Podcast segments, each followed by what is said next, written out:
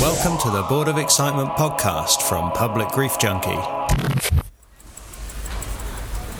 Hello there, and welcome to our fifth, yes, fifth podcast. Um, if you missed last week's one, you dodged a bullet. We didn't announce it because it was so grim as to be almost unlistened to a ball. Um, not because of the uh, excellent production work done by Richie, but because it was all about death, uh, drinking yourself to death, prostitution, poverty, and squalor. So And suicide under trains. and suicide under trains as well. Um, so yeah, if you didn't tune in, you didn't miss anything. It's still there, just behind this one. If you want to uh, tune in, if not, we'll uh, we'll let it sink gently from sight, I think, and press on with this week's uh, epic.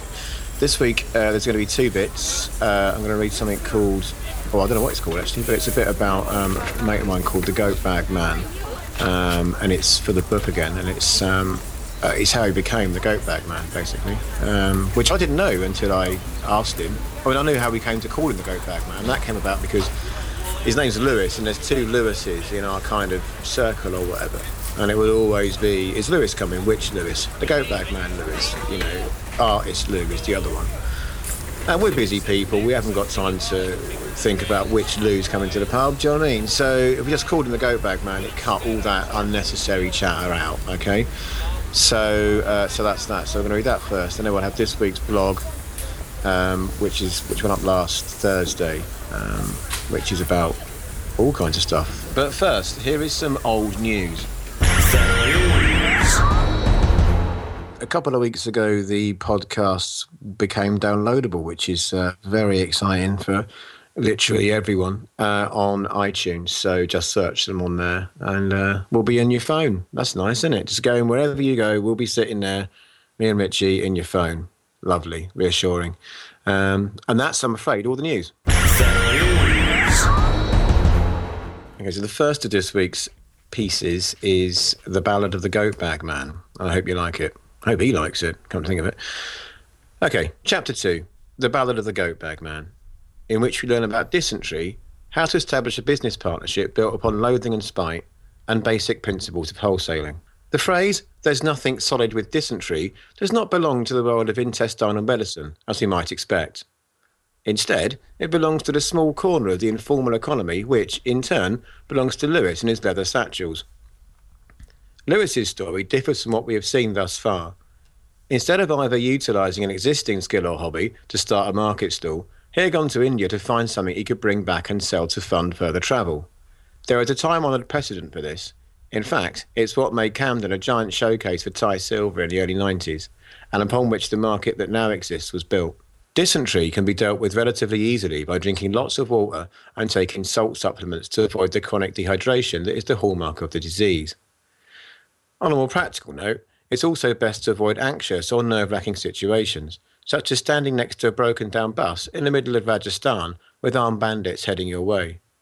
Unfortunately for Lewis, he had failed to avoid this. Also, he was attracting attention amongst his fellow passengers for reasons other than dysentery, which seemed to go largely unnoticed, or at least uncommented upon. What was of far greater concern was his clothing, and not just the areas affected by dysentery either. In fact, the medieval chronicle tells us that, due to eating bad oysters at Calais, the English longbowmen, who defeated the flower of French chivalry at the Battle of Agincourt, did so with beshitted trousers, proof that the condition, while unpleasant, is no bar to acts of heroism. Nonetheless, something has got to be quite remarkable to be more immediately noticeable than dysentery. A large fluorescent rucksack immediately marking you out as a Westerner in what could be an imminent hostage situation is precisely the kind of thing to do it, though. As luck would have it, Lewis was wearing just such a thing. This wasn't because he was some kind of amateur, but because he had lost his own, far less conspicuous holdall in a game of cards in a hostel in Jaipur some weeks earlier. While that's a fairly rock and roll way to lose a holdall, he was now a crime magnet. A man gave him an Indian shoulder bag and told him to transfer his things into it. This Good Samaritan refused any offer of payment, probably wary of money that Lewis was keeping in his undergarments, and told him to be copious and unabashed in his dysenteric activities, as this would make the group as a whole less appealing to the approaching motorcycle highwayman. Surprised to find that his intestinal complaint had made him not only welcome, but something of a talisman, Lewis settled in as best he could to await aggravated robbery. Happily, it didn't happen. When a motorcycle did appear, it was carrying a very large polythene sack, perhaps a skillfully tied ground sheet, full of diesel. It occurred to Lewis that riding up to a group of people with such a thing hanging inches over hot engine casing and sundry other ready sources of ignition was likely to make you even less popular than dysentery on a bus, and he was intrigued. It was a Royal Enfield motorcycle, commonly acquired as Indian Army surplus, and propping the machine on its kickstand, the rider approached him. Broken down? said the rider, removing his goggles. Yes, mate. Been stuck here for ages. Supposed to be in Jaisalmer by now, said Lewis. The rider stroked his chin thoughtfully, as if a childhood memory, long forgotten, had been half stirred. Yes, yes, I know this bus. It is the Jaisalmer bus, yes. I saw it leave this morning. Only fuel for 100 miles. Jaisalmer, 200 miles. Very bad. With this, the man picked up a pebble, removed the petrol cap on the side of the bus, and dropped it into the tank. It hit metal. You see that sound?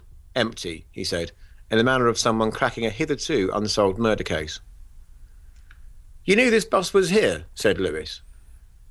Well, not here exactly, no, said the rider, but around this region hereabouts. I work at the bus depot. Adopting a formal stance, he bowed slightly and offered his hand. Lewis shook it. I'm sorry, said Lewis, in a measured tone to the rider, who was smiling in a helpful and receptive manner.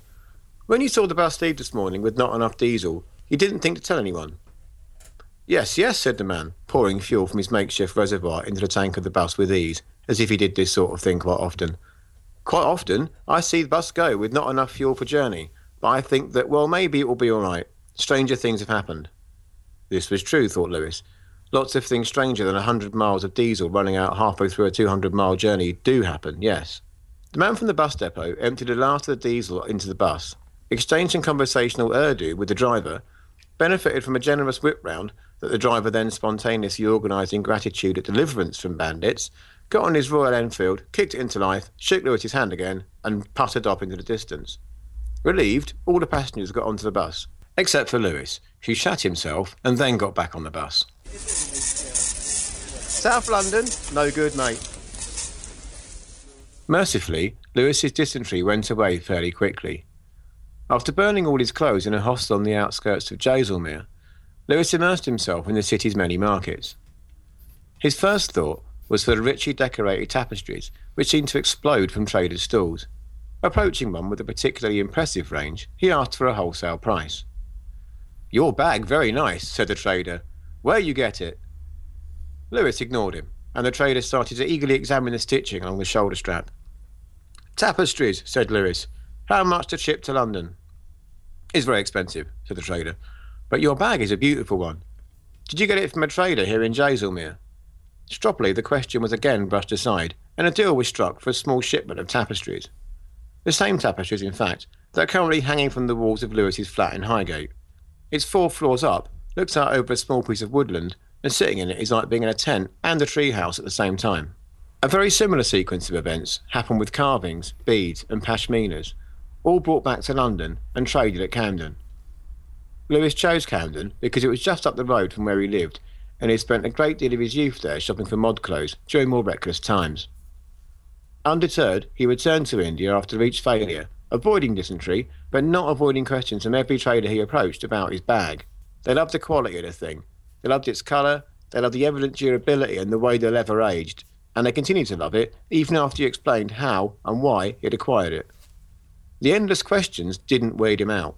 Walking into a small shop in Jaisalmer, stuffed floor to ceiling with his exact bag and variations thereof, did, however. It was at roughly this point that the penny could stand it no longer and finally dropped.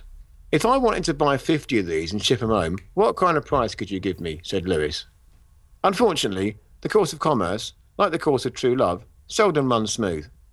The shopkeeper was almost perfectly spherical and perspiring to a level that suggested he was actually made of liquid. He was also an almost superhumanly belligerent man, and he and Lewis took an instant dislike to each other, to the point that the penny, having dropped, was in danger of rolling irretrievably under a sideboard. Westerners, snapped the spherical shopkeeper, I am sick of you. You're all the same. You come in here with your big numbers and try to think you can make money from me. Get out. Lewis had only got three syllables into the sentence, but I only wanted to quote, You must know what your wholesale price is, before he was again shouted at to leave. Out of spite, he replied that he wouldn't without a figure. The spherical shopkeeper pointedly went back to reading a copy of Time Out, which had Keira Knightley on the cover. Some minutes passed. To kill time, Lewis started rolling a cigarette. You cannot smoke in here, shouted the spherical shopkeeper, looking up from time out so quickly the sweat actually flew from his hair. It wasn't even particularly hot, Lewis noted.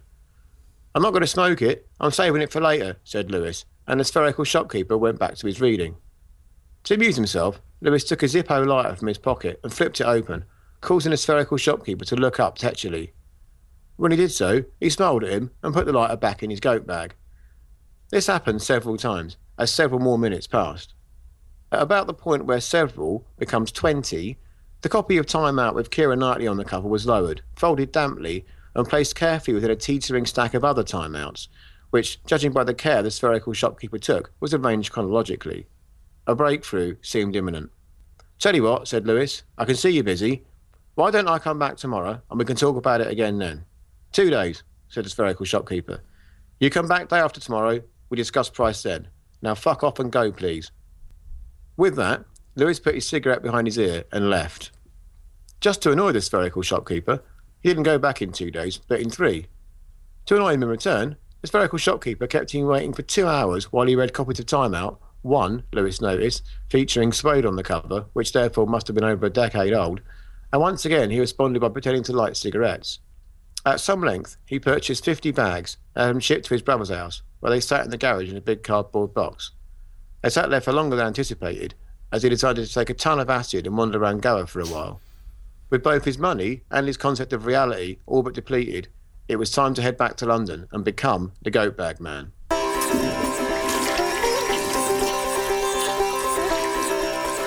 Okay, so that was uh, the Ballad of the Goat Bag Man. I hope you enjoyed that. Um, you're supposed to do different accents when you're reading speech. Uh, I thought about that, but I'd feel a bit weird doing uh, an Indian person's accent. Not necessarily because it's wrong, you know what I mean? I just feel a bit uncomfortable. So hopefully you'll be able to have followed who was speaking at what point there. Um, if not, I don't know what we're going to do. All right? Blog. Dear Rachel, I am as English as rain in an alleyway. Scramble back a few generations, though, and there was a dash of Highlander lurking in the gene pool. This came as no surprise to me, as I have long demonstrated a fondness for shortbread, porridge, and bagpipes. In fact, the mass pipes and drums of the Royal Tank Regiment appear between River Deep Mountain High and Uptown Top Rankin in a playlist I was listening to on the Northern Line this afternoon, and they seem strangely at home now. Our main family name is Whitehead. The dynasty, which can best be described as something of a handful, has always lived in and around London and the Medway towns. Once upon a time, a stray Sinclair daughter, defenceless against the charm juggernaut of the Whitehead menfolk, found herself transplanted to the sharp end of Victorian London, which must have pleased her no end. Why the Whiteheads were marauding to the distant north is a mystery, but a bloodline was nonetheless kindled, and, as an unforeseen side effect, here I am, dangling at the other end of it. A quick bit of research into the Sinclairs reveals that they fought with great bravery at the Battle of Culloden in 1745. Defeat for the Highlanders here marked the end of their entire society. The reason I feel affinity with the Sinclairs is that they fought with great bravery on both sides. I like to think that this practical approach to duplicity was what the Sinclairs brought to the Whitehead table, and it has echoed throughout the generations, culminating 267 years after that famous battle in the moral quandary I often face when presented with a plate of jellied eels. Goddard's is an excellent pie mash and eel shop on the corner of Greenwich Market and King William Walk, and I recommend it if you're in the area. Danny and I regularly have pie and mash from here during quiet trading days, but on Sunday he treated us to jellied eels instead. Both of us are familiar with this maligned East End delicacy from our respective childhoods, even though Danny spent his over the water in Deptford. Historically, jellied eels are a truly pan-London dish, and I should like this recognised. I don't see why the East End should take the blame, with Acton and Chiswick shuffling about at the other end of the central line, refusing to make eye contact and acting like they've never heard of seafood before. It's not that jellied eels aren't nice, although that is a large part of the reason they are best avoided. Similar dishes are enjoyed all over Europe wherever there is a tidal waterway. The thing is, no matter how many sprigs of parsley or glasses of Chianti or chunks of French loaf you arrange round them, they still look like something that has already been eaten. The luckless eel is decapitated, detailed, diced, and dropped into boiling water where it remains until it behaves itself. It is almost wondrously good for you, and I conclude that a liberal dousing with chili vinegar, one of the traditional liqueurs that pop up all over the place in London cuisine, will cheer the whole thing up no end. As Danny and I hoovered up eel jelly from plastic spoons, I reflected that as the actual meat content of the eel consists of penny sized buttons that have to be gnawed off a parboiled vertebrae, the view wasn't really worth the climb. Or, to borrow a similar pre electricity phrase in common usage at about the time an obscure branch of my distant family tree was spread betting at the Battle of Culloden, the game's not really worth the candle. Other games not worth the candle are the Olympic ones about to engulf London. Jellied eels are ugly, but they're good for you. The Olympics are just ugly. In fact, everything about them is ugly. The logo is ugly. The lettering font is ugly. The merchandise is ugly. The mascots are ugly. The whole thing was inflicted upon London under the ugly promise that there'd be no more fat kids and that everyone would be happy forever by Tony Blair, a national disgrace. It exists solely as an exercise in the most cynical capitalism imaginable, which is ugly, and also difficult for me to excuse, even as an enthusiastic and committed capitalist myself. The stadium is not ugly as such, but bland and unimaginative at best. Remarkably, even the posters on the tube telling you where to go for what event are a queasy shade of hot pink, and therefore ugly. I don't know anyone who wants the Olympics. Not liking either my regional dish or regional showcase sporting event has left me feeling, well, not guilty, but subject to a tiny bit of Sinclair duplicity. Perhaps, in a pleasing example of genetic symmetry, an errant whitehead female was also snapped up by Bonnie Sinclair man, too, all those years ago. And there was a market trader in Caithness chewing through platefuls of haggis in front of the Highland Games, thinking, yeah, I like being Scottish and everything, but I am bored and this stuff tastes awful. Okay, so there we are. Uh, that's two bits for this week. Hope you enjoyed them.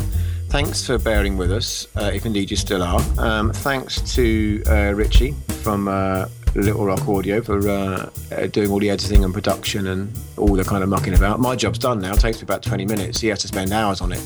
Bargain. Um, and we will see you, or you'll hear from us anyway, and I'll imagine you next week. All right, my you go. Ta-da. That was issue 5 of the Board of Excitement podcast from Public Grief Junkie. Thanks for listening.